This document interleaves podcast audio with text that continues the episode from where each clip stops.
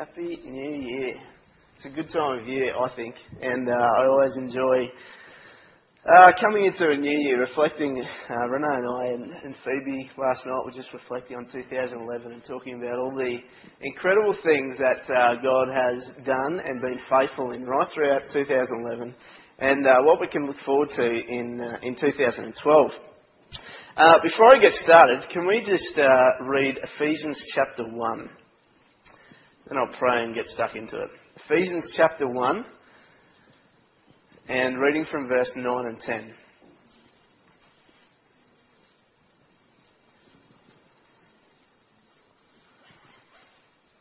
Ephesians chapter 1, verse 9 and 10. And it says this God has made known to us, in all wisdom and insight, the mystery of his will, according to his purpose, which he set forth in Christ as a plan for the fullness of time, to unite all things in him, things in heaven and things on earth. Let me pray. Heavenly Father, as we, uh, as we come today and uh, as we search out your word, as I uh, teach from your word, I just invite you, Holy Spirit, to come and dwell and, uh, and just be in our midst right now today.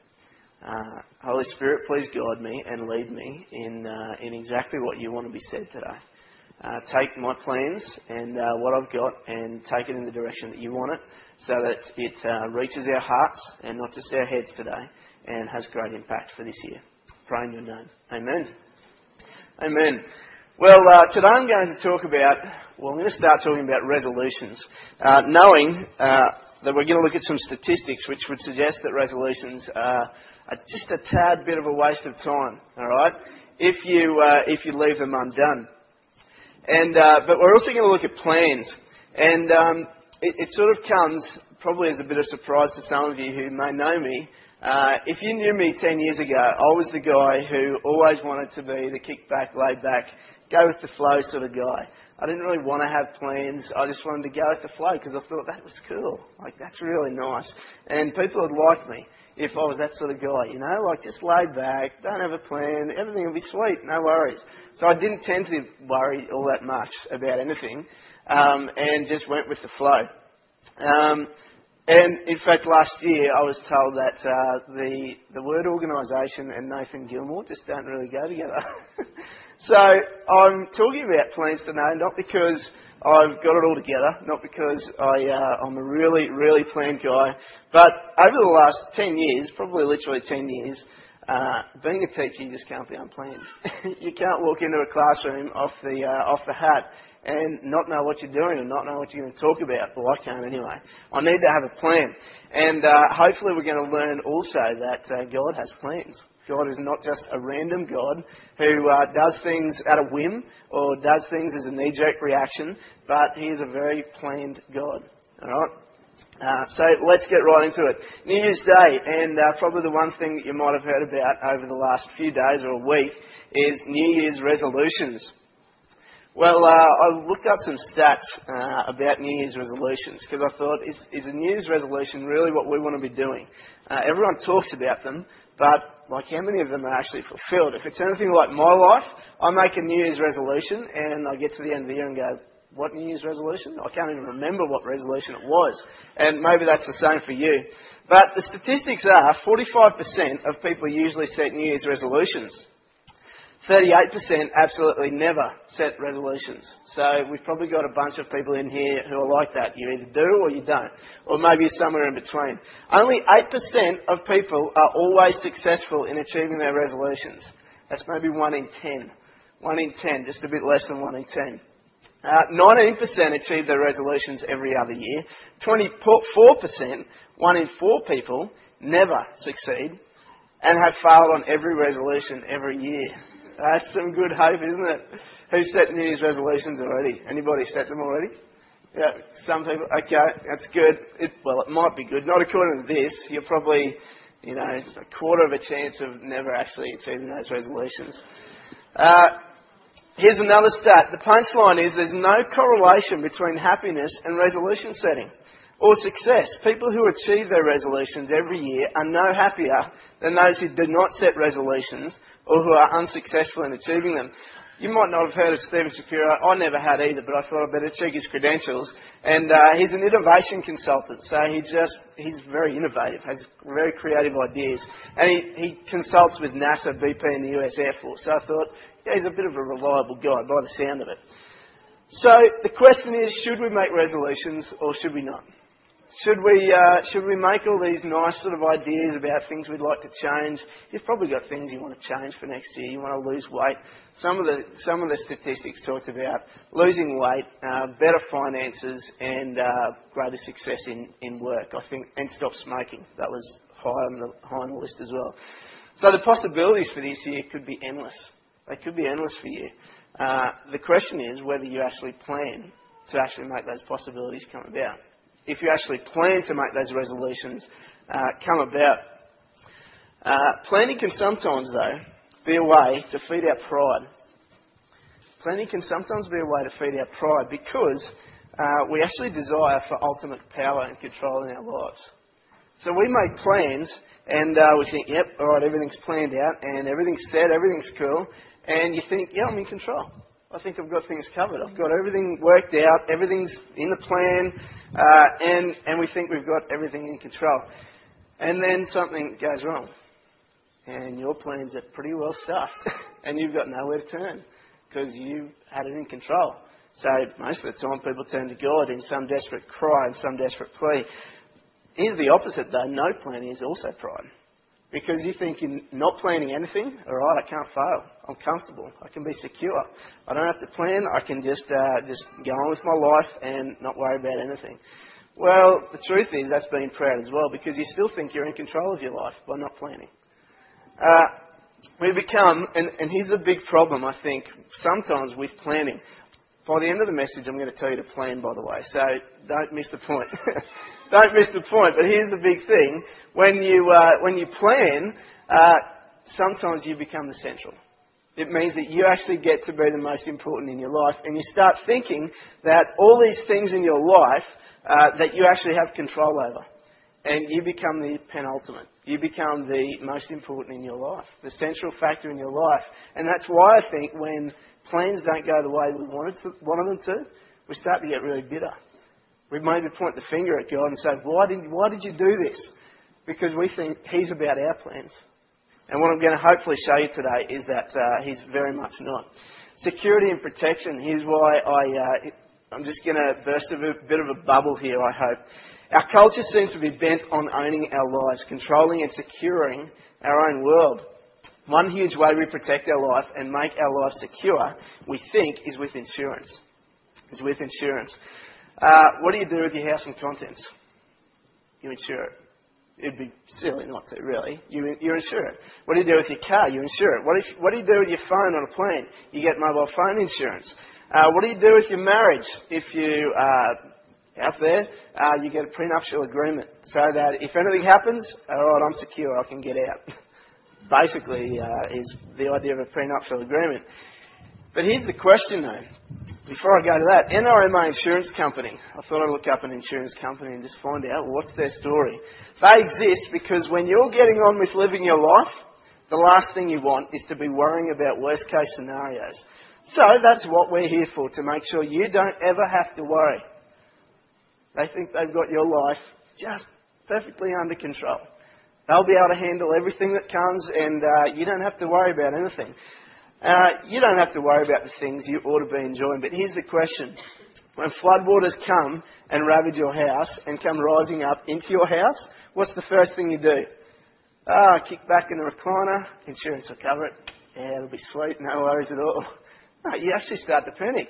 You get pretty anxious. I was getting pretty anxious when water was flowing down the, over the back fences, the retainer walls. We had like a water feature flowing down into our backyard, and uh, water starts rising up above the edge of the concrete, uh, up the bricks, up the bricks, almost in, like it was about this far coming off, coming into our house.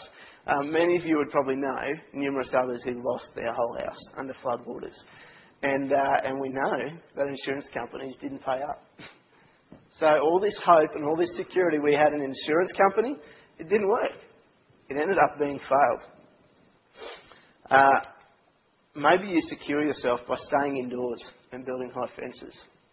Maybe you secure and protect yourself by overexposure. Uh, some parents have this idea, uh, with their kids in particular, this is the thought that came to my head, uh, have this idea that uh, they overexpose their kids to alcohol uh, and, and give their kids you know, all that they want in alcohol and hope that that will secure their future because they'll be able to make the right choices about alcohol. Or movies, or relationships, or whatever it is, so you get overexposed and somehow that actually secures their future because they get to make the right choices. Uh, maybe that's what you do. Maybe you get security from having a full free, fridge or a pantry. Oh, right, yeah, everything's cool. The fridge is full of food. Will be sweet. Uh, maybe you get security from toys having lots of toys. It doesn't stop at a little kid. Uh, grows up into adulthood where you get lots of toys and you feel like, yep, this is sweet. I think everything's going to be okay. I've got a car, I've got a nice car, I've got houses, I've got a boat, uh, I've got an Xbox, whatever it is. We'll probably have ideas about things that make us secure. A savings account. Or maybe it's the fact that family is close by. And the question is, what do you do when one of these is taken away? What, it, what do you do when your security blanket gets pulled out from underneath you? Do you get really bitter? Do you just lose the plot when something gets taken away? And that would be the question of where does your true security actually lie? We plan to put our trust for security in ourselves, and we plan to put our trust for security in others. The mirage of security. It's like a mirage, this whole idea that we actually get security in all these things. It's a bit of a mirage. Uh, who's heard of the Stratfor Group? Uh, if you watched 7.30 the other night, you would have uh, seen something about the Stratfor Group. Uh, well, the Stratfor Group is actually a uh, firm, a security firm, who provide global intelligence to some of the major world corporations, US Department of Defense, Google, Coke, Sony and Boeing. So they actually provide insurance and security for all these, uh, all these big companies and the company's primary focus is to help clients with security. They also establish security newsletters that are available to the general public. Stratfor is known for its secrecy, especially its top secret client list.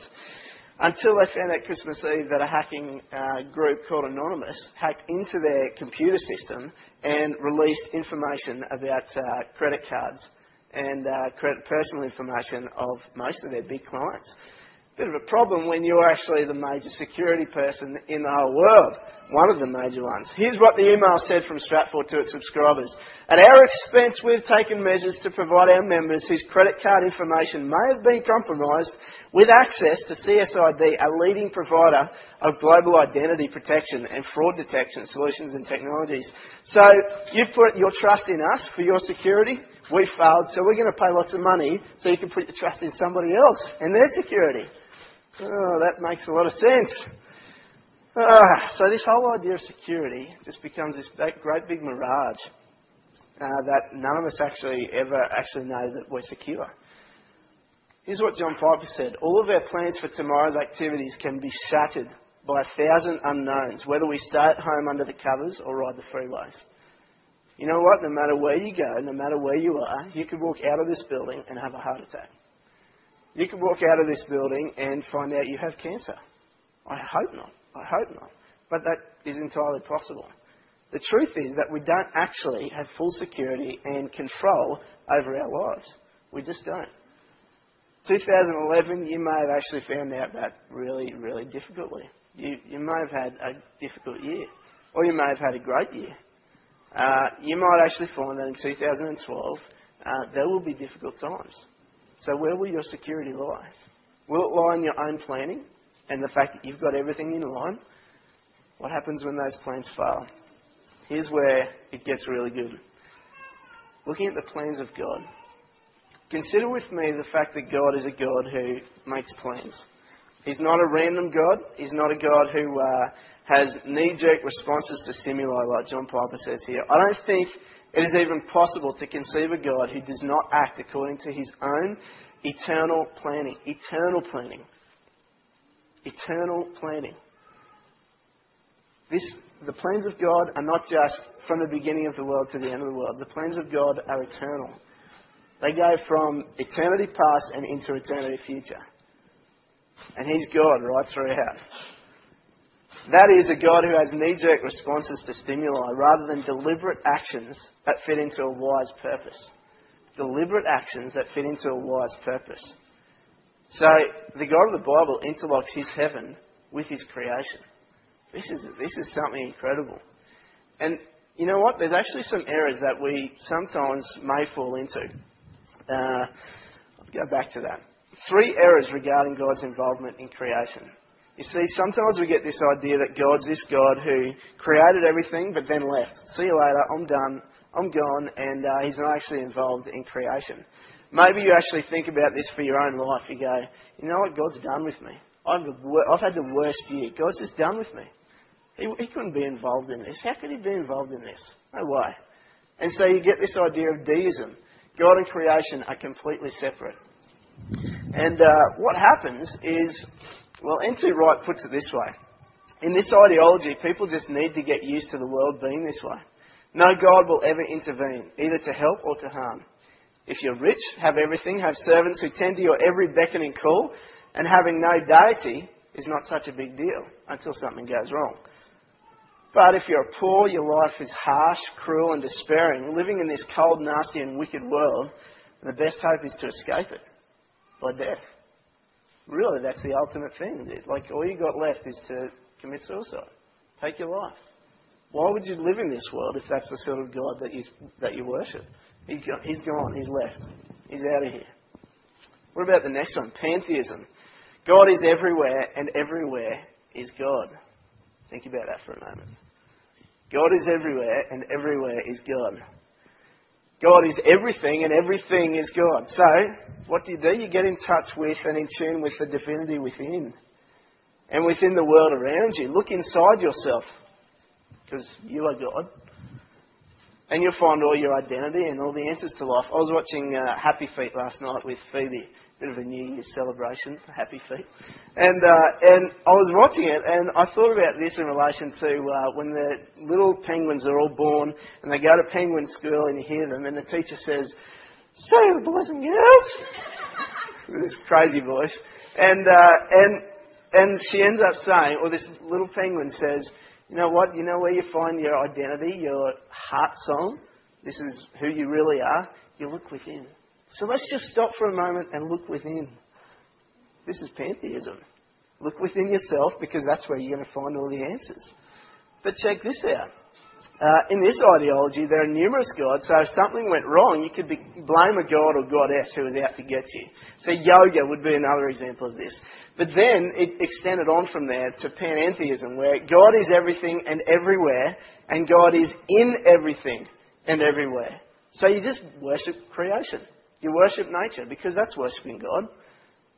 Sounds a bit confusing. But the problem with these two, pantheism and panentheism, is that they can't actually deal with pain and suffering. Because all you're doing is searching within yourself. All you're doing is looking within or looking within creation. And when pain and suffering comes, when difficulty comes, well, you've got nowhere to turn. There's no higher authority. And so, what's the ultimate for this? If anything terrible happens, suicide, death. That's all you can really turn to, taking your own life. So again, this is this gets pretty messed up if this is what God is actually like. But let's take a look in the Bible. Isaiah 46, verse 9 and 10. I am God, and there is no other. I am God, and there is none like me, declaring the end from the beginning, and from ancient times things not yet done saying, My counsel shall stand, and I'll accomplish all my purpose. I'll accomplish everything that I set out to do. And that God is still accomplishing everything that He set out to do. Everything. What about this one? Colossians 1.17. And He, Jesus, is before all things, and in Him all things hold together. All things hold together. When floodwaters come, in Jesus, all things hold together. This is something to put our security and our trust in, is it not? The God who interlocks with the earth doesn't just leave us sitting on our own. Two examples of the providence of God. Uh, first one we're going to look at is in uh, Genesis 3. God sustains and preserves. the curse and the clothing. Genesis 3 is when the fall happens. When Adam and Eve have, uh, well, Eve's eaten the fruit, Adam stood by and done nothing, and, uh, and they get ashamed and they try to cover themselves with leaves. And God comes for his walk in the garden in the evening. In the cool of the evening, God comes and uh, takes a walk in the garden. And, uh, and in the end, everything happens. He asks questions of Adam. Adam doesn't take responsibility, tries to shift the blame. Eve tries to shift the blame. All this goes on. They've failed God, basically, and they've rebelled against Him. And God could right then, he has, He's within His rights to just go, well, right, I'm gone. I'm out of here. Deism. I'm, I'm going to separate myself. You, just, you guys just work this out on your own. But instead, God actually brings a curse. Now, that doesn't sound great, and it's not great. But it is great.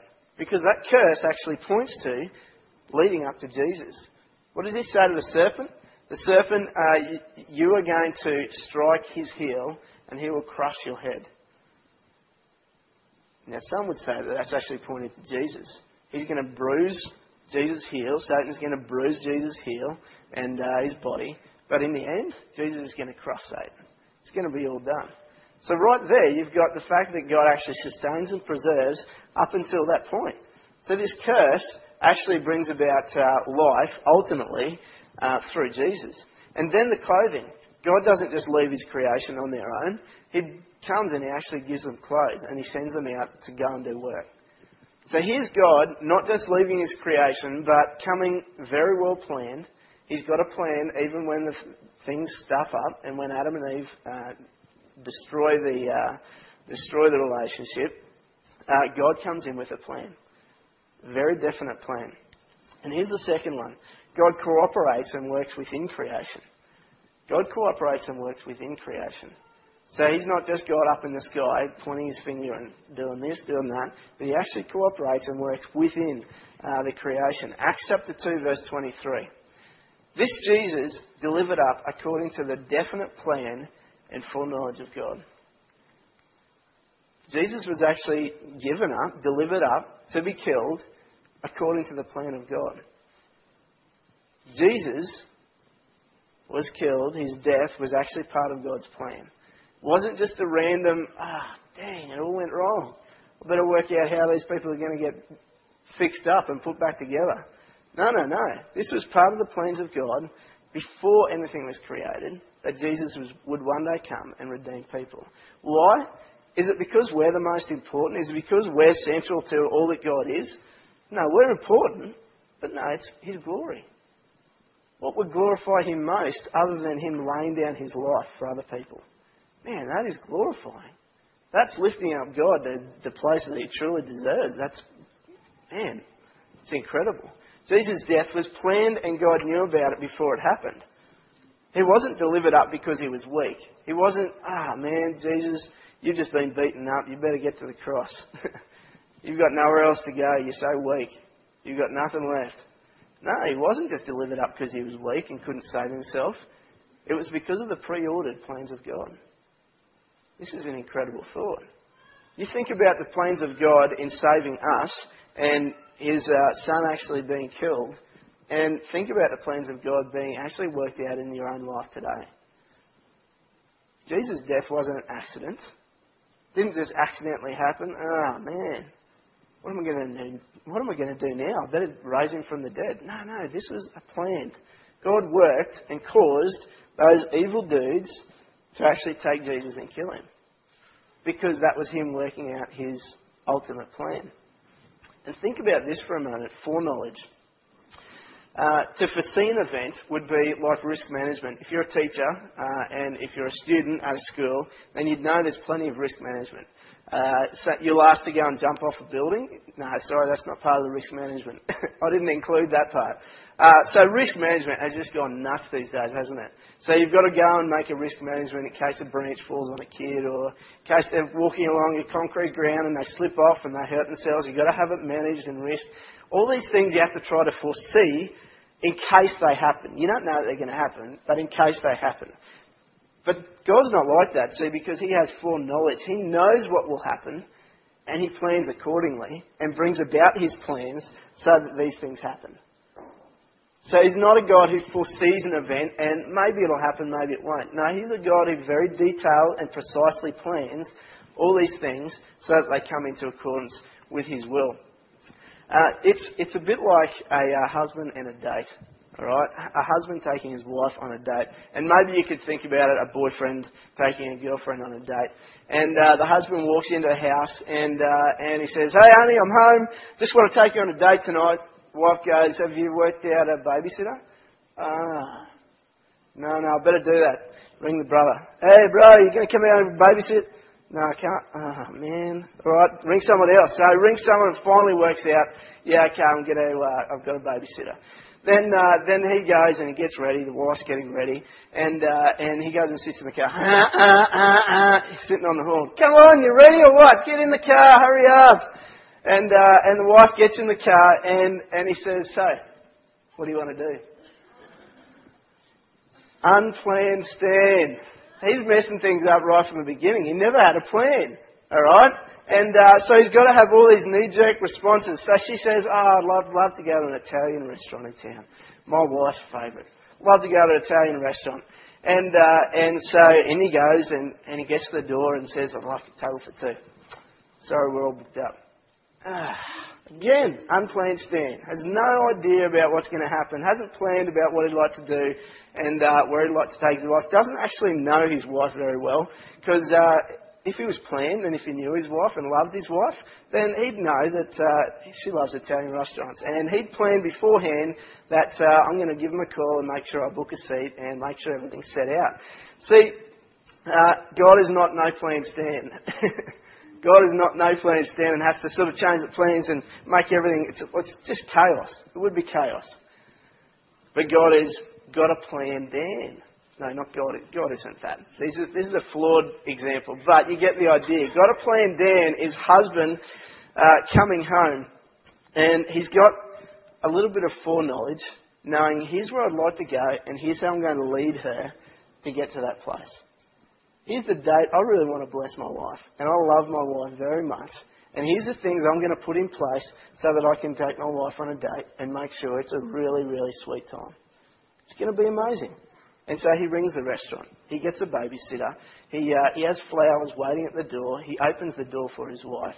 All these things, he's got a plan, and he knows how he's going to get there. Well, God is a bit like that.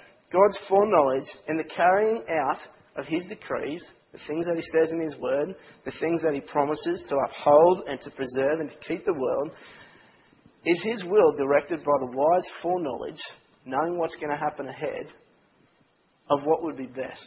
He knows what's actually going to be best. If I talk to Ted Hitzke here, I, I've talked to you many times, and I'm blessed by the fact that you don't point your finger at God and say, Why have I got cancer? Maybe you've done that before, but ultimately you've come to the point and said, You know what? God, you know what is going to be best. And if this cancer is what's going to be best for me, then I'm happy to walk this road. Maybe that's the same for you. Maybe you've seen points in your life where you've gone, man, I just don't understand this part of my life. You know what? It's not about you. It's about God bringing about His plans. And where He takes you, where He directs you, is absolutely no accident. It's not just some random chance. It isn't. Your life right now is on the track that God has set for you and designed for you. Maybe you need to make some more plans. That's what we're about to head into. So no plan Stan, got a plan Dan. God sustains and preserves. You know what this means for us? It means that we should make plans. Means that we shouldn't just sit back and say, all right, God's got it all sweet, He's got it all in control. I'm just going to kick back and He's, he's going to bring about His plans. The truth is, He is, but you're not going to be as fruitful as what you could be.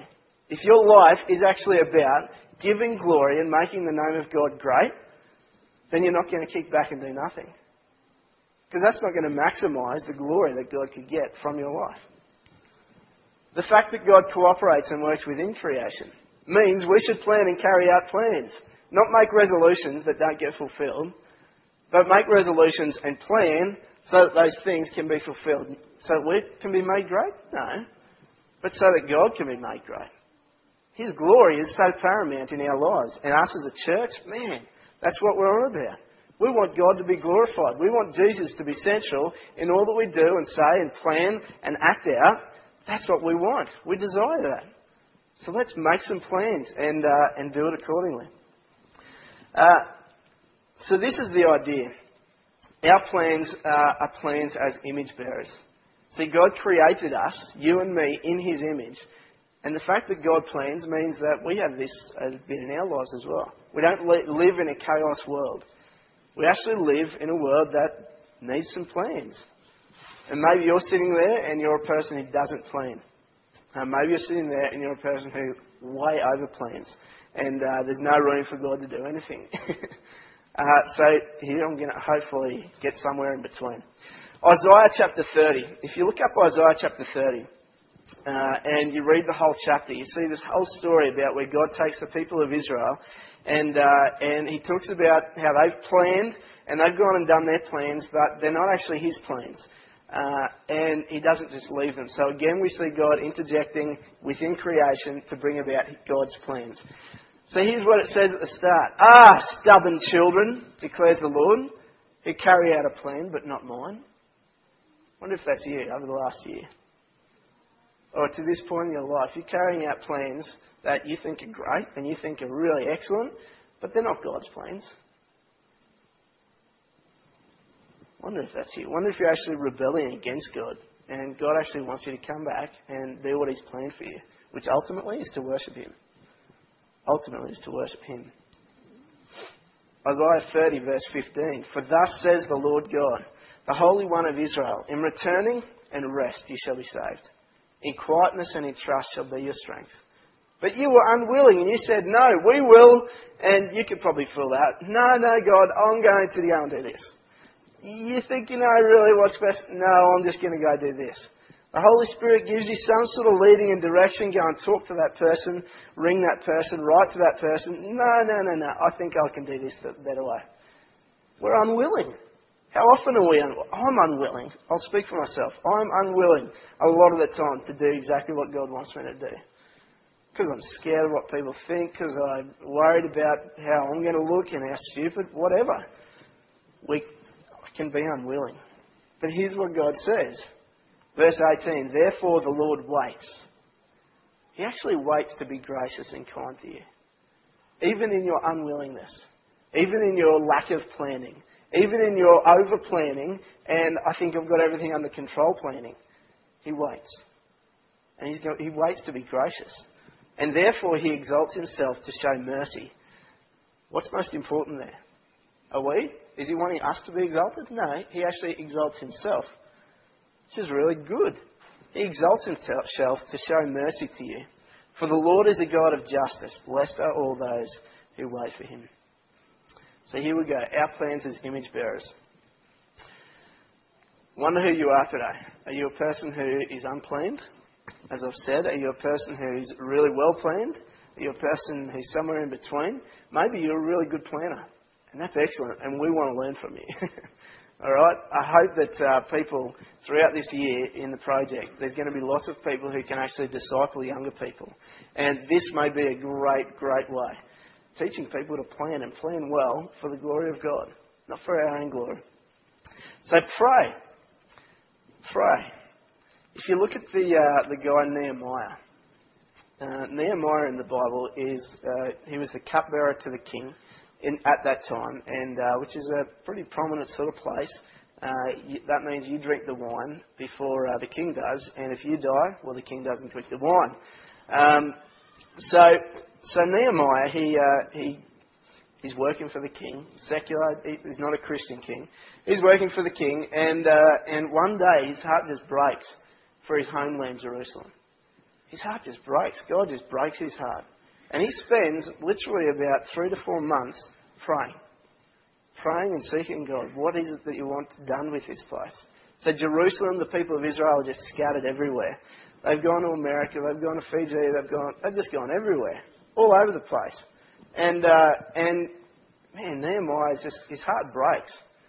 So he spends three to four months praying, praying and planning. And I wonder how long you actually spend praying. Wonder if you pray for something and think, no, God didn't answer it, so I'm just done. three to four months before anything got actioned. Three to four months of going before the king every day, doing his work, putting on a happy face, because if you didn't have a happy face before the king, he'd kill you. so he's got a happy face before the king every day, and he's praying, he's spending late nights, he's losing sleep because he's praying so hard. Desperate. Desperate to see what God wants him to do and uh, the plan he's going to make to see Jerusalem rebuilt. And so he prays. And then, uh, then he comes before the king one day and he's really sad. And the king can see this. And usually this would be a really bad thing to do before the king. But he's just got his face is downcast, and the king says, Why why is your face downcast? And right at that moment he prays. I've never seen it before. And it was so incredible when I saw it. It was an instantaneous prayer in the middle of a conversation with the king. And he said, Holy Spirit, or God, please lead me. I want your name to be glorified. I wonder if you make those sort of prayers. So you're praying for a long, long time. You're actually praying in the midst of everything you're going, going to do, in the midst of all your planning. So you pray. And here's something you could pray Philippians chapter 3. If you've got your Bible, be great to uh, crack open there. Philippians chapter 3, verse 7 and 8. Because probably the most important question for a Christian and for a follower of Jesus when they plan is how will Jesus actually be central to the plans that I make. Because it's not wrong to plan. Alright, I made this whole idea that if all we're doing is planning for ourselves so that we can be in control, then that's wrong. We're idolizing ourselves. But if we're actually planning that the glory of God may be made great, so that we can be the most fruitful in whatever ministry and whatever vocation and calling God has us in, And that, that is what is excellent. That's where we're heading. Philippians chapter 3, verse 7 and 8. Uh, and I haven't actually got it here. Someone able to read that? Yeah, be sweet. but whatever were gains to me, I now consider loss for the sake of Christ. What is more, I consider everything a loss. Everything a loss. Because of the surpassing worth of knowing Christ Jesus my Lord, for whose sake I have lost all things. I consider them garbage, that I may gain Christ so, in all of our planning, in all of our thinking about what's 2012 going to be about, what's 2012 going to be uh, like, how are we going to plan so that all these things I'd like to see happen can happen? Well, in all your planning, pray, Jesus, that I might know you. Above everything else, that I'm, everything else would be like garbage. Everything else would be like poo compared to knowing Jesus Christ. That I would gain Him that I would know Him deeply. Man, this, this is hugely central to when we make plans. God centered plans and God motivated plans. Honour the Lord. There's three things. Honour the Lord, bless the planner, and benefit others. If God is actually central in your plans, if Jesus is central in your plans, then your plans should honour Him. They'll be a blessing for you, and they'll bless others. They'll benefit others. It won't be so you can get to the top of the rank. It won't be so you can get to the top of the food chain. But it'll be so God can be right at the top. Here's an interesting thought as I, uh, as I looked at this was um, when I thought about prioritising my life. It's the next point, prioritise. I've thought about prioritising my life, and you sort of think, yeah, I'm going to have God at the top, then I'm going to have my wife and family, then I'm going to have my vocation, whatever I'm doing, uh, the church, all the things involved there. So you're prioritising. This is this is important. This is valuable. But I, I read somewhere and, and it said, uh, well, if God's at the top of your list, then maybe He's not actually central in the rest of your list, which is actually where He needs to be. So He should be at the top of your list and central to every other little part of your list. If our lives don't revolve around us, if our lives actually revolve around God and His glory, then He's going to be central in everything we do. So you prioritise. What are the most important things in your life? Because if you don't plan them, life will plan it for you. And the most important things are the things that will most likely be missed out. If your life is unplanned, then that is, uh, that's what I would suggest.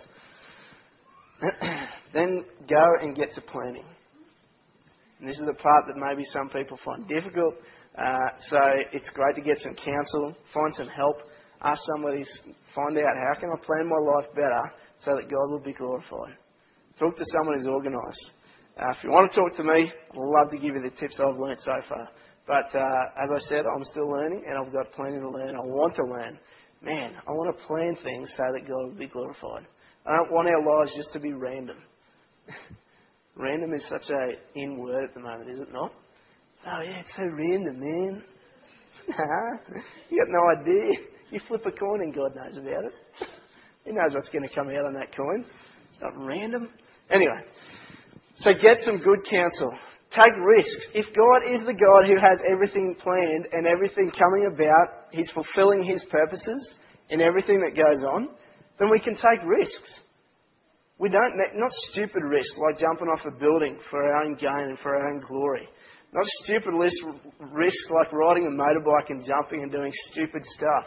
That's a risk pretty well only for me. I get adrenaline and people love me. But if I'm taking a risk so that others might see Jesus Christ glorified in my life, so others might see Jesus Christ for who he truly is, if I'm taking a risk for that, maybe God's calling me to go and leave my family all around me and go to another country. I don't know, that could be something God's calling you to. That's not very secure, but it is if God's actually the one who plans out and has things coming about in His way. Man, there's security, great security in that. So we can take great risks for God. And even though it will be scary, like that's, that's a normal human emotion to be scared, even though it will be scary, ultimately, we can trust that God's going to bring about His plans. Talk to uh, Doug Boyle. Some of you may have known uh, he was here uh, probably a month, two months ago, and they came and uh, they shared in our church here. And Doug Boyle is a guy who started a teen challenge over in Kazakhstan, um, which is probably one of the most hostile places you could go as a Christian. It's just not a place you'd go as a Christian. And uh, his trip back here was so he could have a, an operation to deal with his health. And correct me if I'm wrong here, but he had word just before he left, only a month ago, just before he left, that if he went back into Kazakhstan, he had a death warrant on his life. They would kill him. As he went into, as he went into the country, they would kill him. So what does he do? He goes back. he doesn't go to Kazakhstan. He goes to Georgia, uh, where there's some opportunity for him to share the gospel. Still risky. Still risky. They could find out he's there. Who knows what could happen? But clearly, the glory of God and his trust in the God who brings about his purposes. And that nobody can thwart God's purposes. Nobody can stuff them up. Nobody can mess them about. Nobody. No natural disaster, no terrorist could ever stuff God's plans up. So we can have great trust. We can have great hope in the fact that God is going to bring about all that He wants to bring about and aspire to leadership and prominence. Sometimes we think that uh, as a Christian we just need to be humble and we just need to, you know, have small plans and, you know, not, not do anything too huge. No way. Man, if we're the people of God and God is as huge as He is and we can take huge risks that nobody else is willing to take, and you can aspire to be incredibly great in your j- job, you can aspire to be incredibly prominent People are actually looking to you. Why? So you can be like, yeah, look at me. Look at, look at how great I am at my job. Look how organised I am. If that's all you're doing it for, you're stuffing it up. That's not humble. But can you be humble in the highest of positions? Absolutely. Nehemiah was a guy who was a servant, but he became the leader of rebuilding a whole city. A whole city. He led. God just made a way, and uh, man, all the plans that he had came about. God put all the plans together. He got the timber, he got all the resources he needed. The king, the secular king, the non Christian king, gave him all these resources, gave him his backing. So Nehemiah goes from being a servant to being someone of great prominence and who had great impact on the people around him.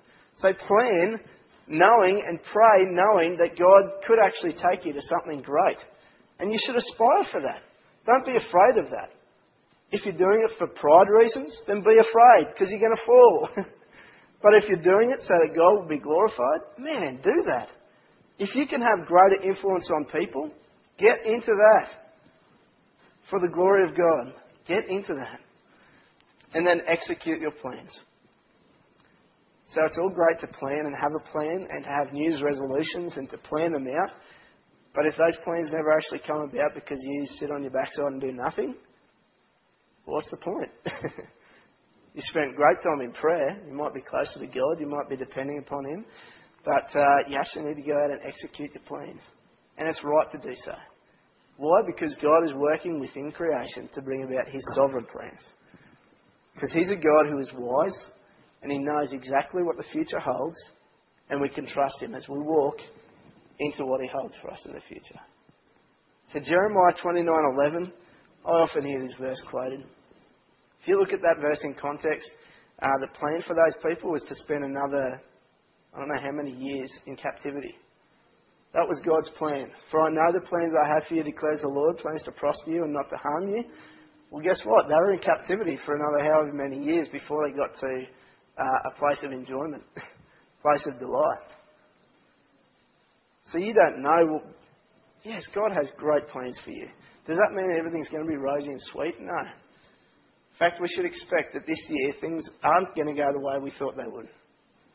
But do we trust in a God who is very much active, who is very much involved in his creation? Yes, we do. He is faithful. You look at history. You go back and look through history and see the way that God has brought about his plans. The fulfillment in Jesus, his death, his burial, his resurrection. That was the fulfillment of all his plans. And his ultimate plan is that all these things would come unto him. Unplanned Stan, that's foolish. Please don't be foolish. I don't want to be foolish. Flying solo, Isaiah 30, you made plans, but they're not mine. Don't make plans apart from God. Plans, pray about them. Do you get bitter when your plans are overruled by God's plans? Don't get bitter. Don't get bitter. Trust. Trust that God is the God who's going to bring about uh, all these things for good. Instead, let your prayer be. Let our prayer be. 1 Chronicles 19:13. Be strong and let us use our strength for our people and for the cities of our God. And, here it is, may the Lord do what seems good to him. Let this be your prayer. In all of your plans, make plans, make good plans, make solid plans, make precise plans. But may the Lord do what seems good to him. You know what? This is a sure way that whatever happens in 2012, whatever happens, you'll come through because you know what? God, you're doing what pleases you. And I trust you in this I trust you in this. Finish with this quote. It is one thing to make a resolution. It is something completely different to repent, diligently seek counsel, and in concert with others develop a plan that is concrete and Christ centered. The heart of any plan, of course, must be Jesus Christ. Self control is like any other feature of wisdom in that it is learned by contemplating a person. Rather than give us 12 steps on which to rely, he gives us a person to know Jesus Christ. As Jesus is known and exalted among us, you'll notice that self control becomes more obvious. That's from Ed Welch. So, uh, we're in a process of planning at the moment here at the project, planning for what God has for us in 2012. And uh, I'm looking forward to all that God would have for us in 2012. And I would appreciate, we would appreciate your prayers as we pray for that. I hope that we can pray together for us as a people. Uh, that we would get in and do all the things that God's calling us to. And when the steering goes off our path, that we would pursue God even further as He takes us in another direction. So uh, we would appreciate your prayers in that. In community groups in particular, we would love your prayers so that we can plan so that community groups would be as fruitful as they possibly could. So that our mission as we go out of, out of here as the project would be as fruitful as possible. And that many, many, many, many people would come to know Jesus. That's what our hope is. That's what we desire here at the project. And uh, that lots of people would be discipled, that young people within our church would be discipled really well and, uh, and grow up to be fruitful and mature. So let me pray and uh, we'll finish up there. God, you are so incredibly huge. And, uh, and I love the way that you just weave your tapestry all the way throughout history. Your plans, eternity past and into eternity future, will surely come about. You're a God who is faithful. We see that in Jesus. You talked about him in the Old Testament, and he came and he did his job right there in the New Testament. And Jesus, you're still doing your job right now. You're ruling and reigning on high. It's a proof of your faithfulness, God, and that you're bringing about your plans. So, Lord God, as, uh, as we walk out from here, whoever we are, whatever we're doing, God, I pray that we would be a people who are well planned, not because we want to be great, not because we want to be tight and, uh, and can't shift from our plans, but God, because we want to be the most fruitful we can be for your glory and so that your name would be made great here at the project. So I pray, God, for great fruitfulness that we come. For us who uh, don't know how to plan, who find it difficult to plan, please, Holy Spirit, lead us, help us. Thank you that you've given us your Holy Spirit, God, to come and counsel us, to come and help us as we make plans for your glory commit us to you, Lord, and, uh, and pray for your blessing over each of us as we head out from here today. Amen. Amen.